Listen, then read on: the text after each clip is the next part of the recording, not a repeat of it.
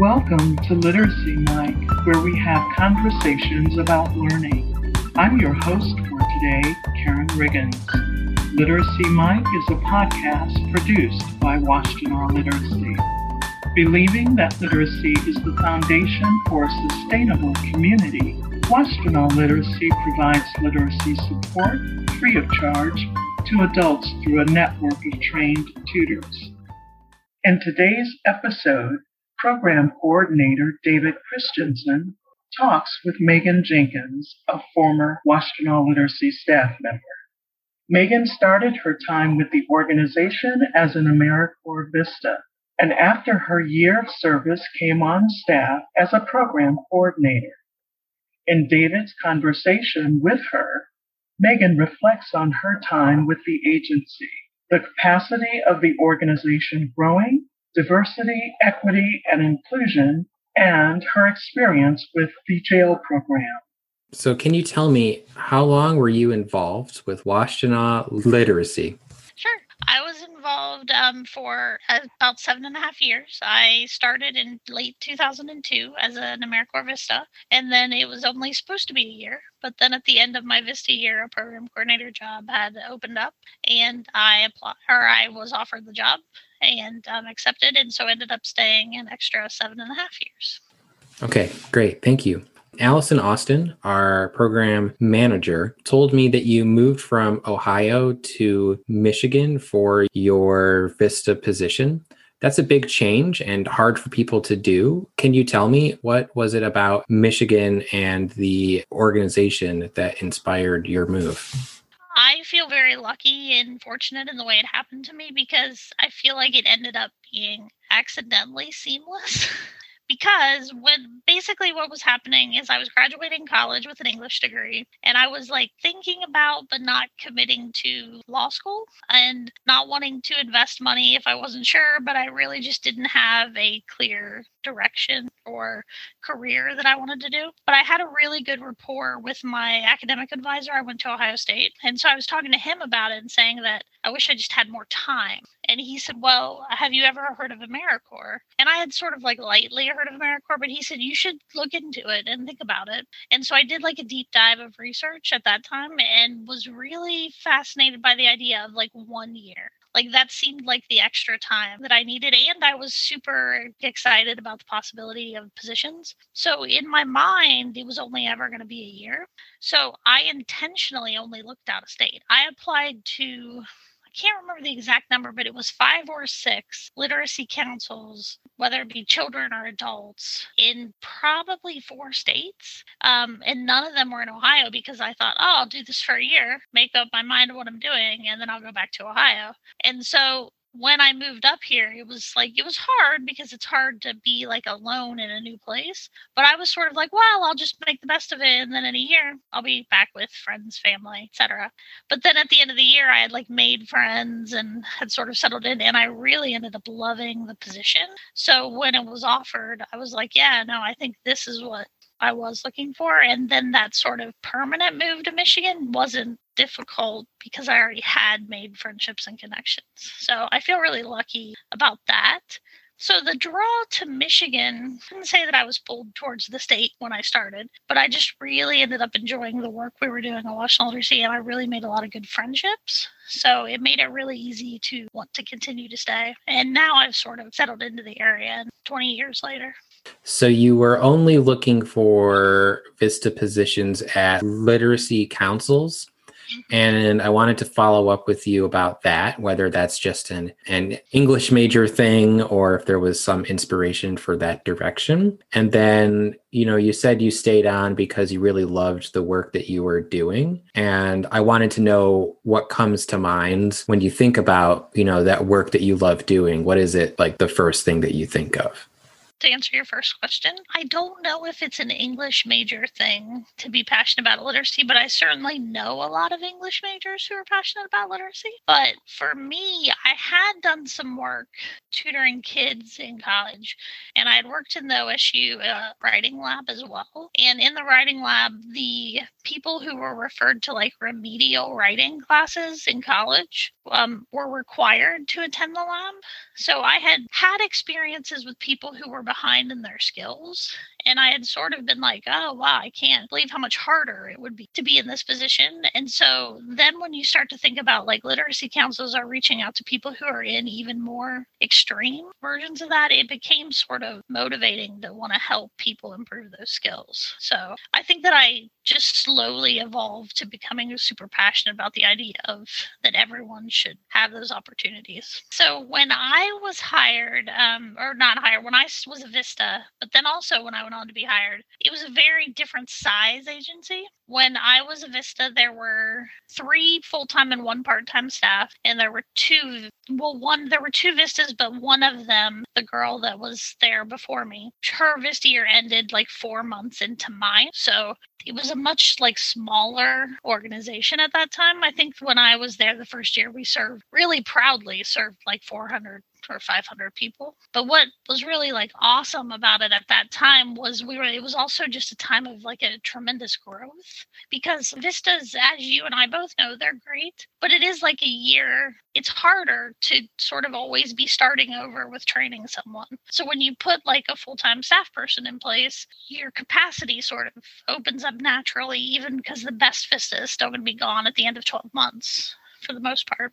So when we had the opportunity to add more staff, we just all of a sudden started exploding with capacity. So like the well, the first year I was there as a Vista, we served like 500 people. I like two years later, so I had been in the position like two years, we were serving like almost a thousand. And that a lot of that was about staff capacity, like not having to constantly be training people, which that's that might be the only downside to a Vista. Cause like I know like the executive director at the time, then Chris Roberts, she loved the Vista program, but that is the challenge is like capacity. So when we had that capacity in place, it was just programs were exploding it just felt like all the time we were having this opportunity to like creatively think about new programming and a lot of autonomy and figuring out how to make it work.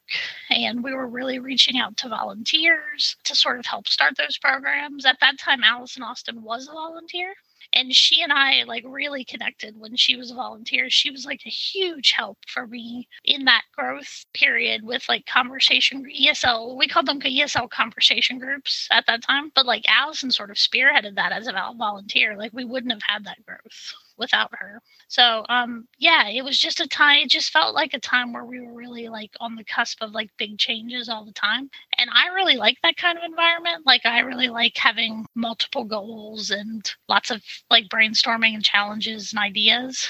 So it was just a really good fit for me at that time.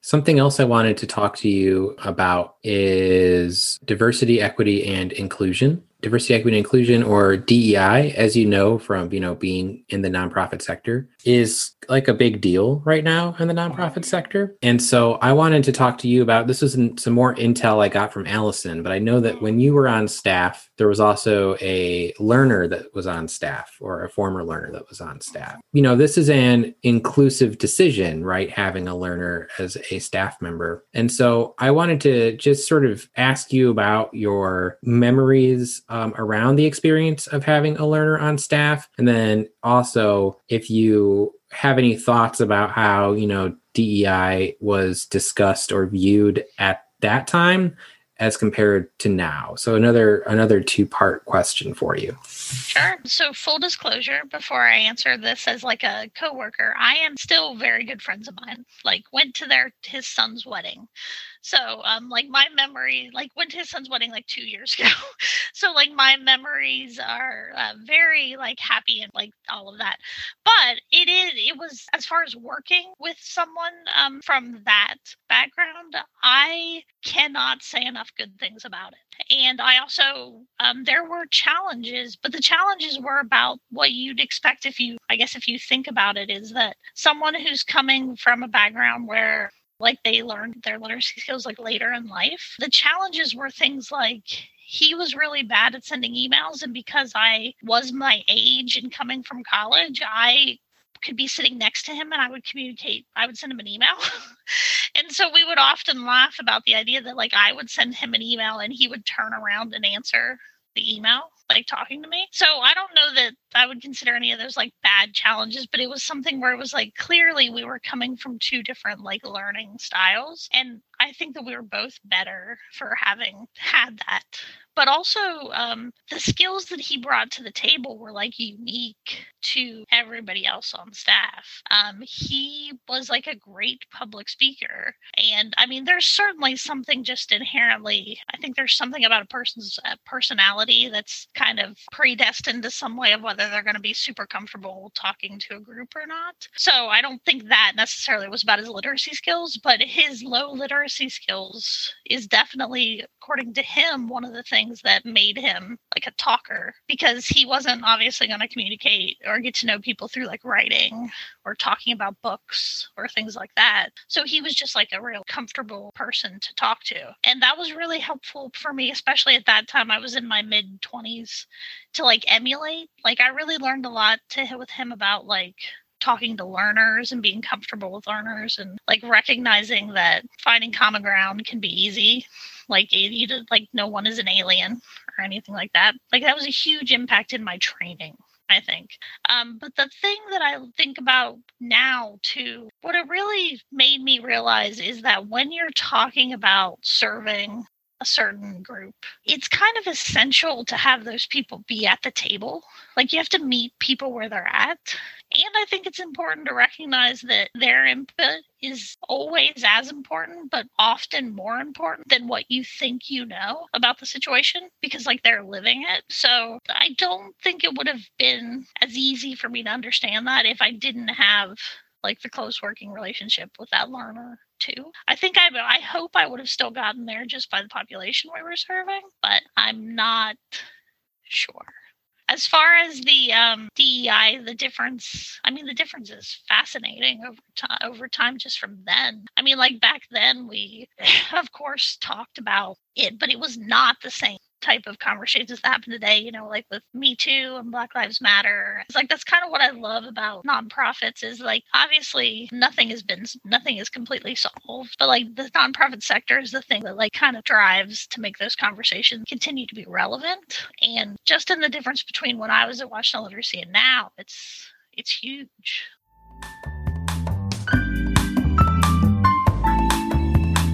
Interested in how you can get involved with Washtenaw Literacy? Come and learn about volunteer options at an ABCs of Washtenaw Literacy information session.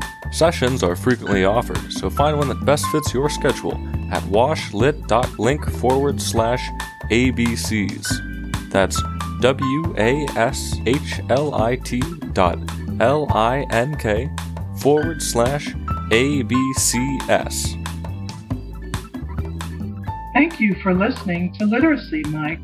Coming up next, David and Megan talk about Megan's experience tutoring in the Washtenaw Literacy's jail program, as well as her proudest achievements with the agency.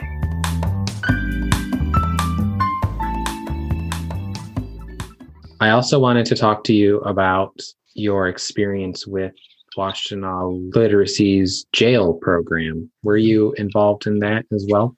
I was actually so before we got funding for that, it was just me and another staff member who went to the jail weekly and we tutored like a much smaller number of inmates just because we didn't have the resources to put towards it when it wasn't a funded program.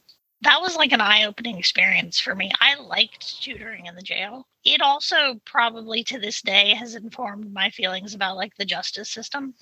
For sure it really made me realize the jail probably more than anything made me really understand what privilege is.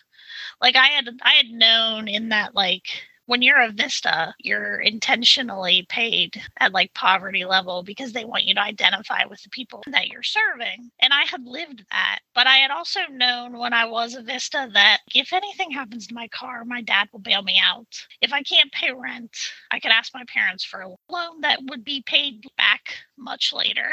you know, like I was going to be fine but it made me realize in the jail like that's not the case for a lot of people and most of those people are either people of color or poor because like i met so many people in the jail who couldn't read and who also didn't have a job and so they were in jail for up to a year waiting on a trial because they didn't have cash for money for bail.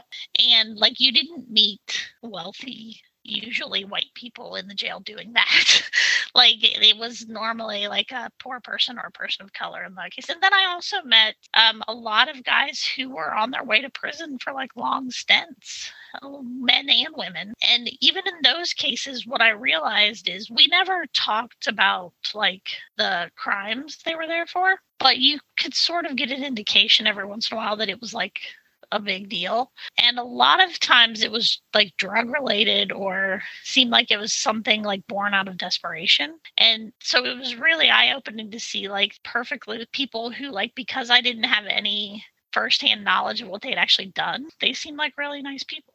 And part of for the most part, I'm not saying everyone was a treat, but but like most of the people like were just really nice people and it was kind of like, oh, like people make mistakes and people like drugs are terror like drugs are devastating to to people to families. And like the decisions people make when they're desperate like have explanations and i'm not saying that people don't i'm not saying that i'm like anti jails but like it did sort of open my eyes to sort of feel like no the system's kind of rigged and like an agency like Washtenaw Literacy is essential to sort of help those people in any way they can because they're already so far behind the eight ball that not being able to read is just like magnifying every other problem that they've already got for sure. No, I completely um, feel you. I worked in the jail for a while as well, and it is definitely an eye opening experience. And I do appreciate how you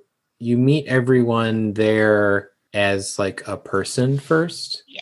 Like you said, uh, eye opening because I think particularly culturally, it's very easy to, or we're encouraged to like otherize and just sort of like neglect people who are part of the criminal justice system or who are incarcerated but then to meet and understand them as human beings is i think like you said the kind of first step into a new perspective i think so oh i totally yeah. Uh, just because like i don't know like even thinking about the people that you would meet that that would happen with it was it was eye opening to realize that like when you're sort of culturally taught that well innocent until proven guilty and everyone gets a fair shake and everyone the playing field is level in the criminal justice system. And then like regardless of talking about like racism or poverty or inherent classism or the class divide the like playing field cannot be level if the person charged can't read like it's just not. like as opposed to like an educated person who can afford a lawyer and can afford bail so they can continue to work to pay for that lawyer. Like it's just the playing field's not level. Um and like you it's hard to know that until you have that firsthand experience because I do think you're right like television and pop culture possibly not now post black lives matter and things but like pre two years ago everything was telling us that like yeah the justice system is fair. And it, it can't be. Not because people aren't on the same playing field. Yeah no i definitely think the conversation is changing over time but it's not i sometimes think that maybe we have a um because of like the fields that we're in we sometimes have an outsize um, understanding of how it is or isn't changing. Um, yeah. Before we move on, are there any like specific stories or of working with learners that you'd like to share? If not, that's okay. My all-time favorite story to tell about tutoring is actually from the jail. Okay. Like I've told this story over throughout my life. Mm-hmm. Um, I worked with a guy in the jail because um, keep in mind when we were doing it, it was much smaller. So you would work with one or two people, and that that's like all we had the capacity for at the time. So we would often the per the coworker that I was doing that group with, we would split up based on like skill level. And so we one time had a guy come in and he he was that situation where he couldn't afford his cash bail and he knew, oh, I'm getting out. Like he already knew what was going to happen to him. This is where it sort of felt like, yeah, this is rigged. he knew like I'm going to get out in 6 months. I'm going to be on probation for whatever crime I committed that we didn't talk about. And part of my probation is going to be that I have to have a job.